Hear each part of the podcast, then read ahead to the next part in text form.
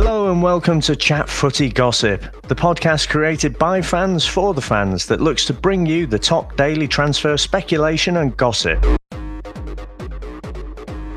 Starting with Tottenham today, frustrating their efforts to sign Anthony Martial from Manchester United, they've turned their attention to Nice striker Alassane Pléa. Spurs are said to have tabled a bid of £23 million. This is only an opener to get the deal moving on.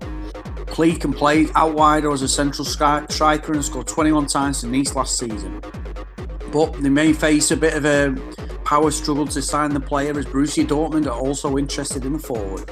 Lyon president Jean-Michel Aulas has blamed Liverpool for the breakdown of Nabil Fekir's transfer to Anfield This is Real Madrid are now interested in the 24-year-old. Fekir was expected to move to Liverpool for the World Cup, but Lyon released a statement saying that they were too slow in negotiations and a bit Manchester City and Paris Saint-Germain are interested in Bayern Munich defender Jerome Boateng, 29-year-old currently with the German squad at the World Cup.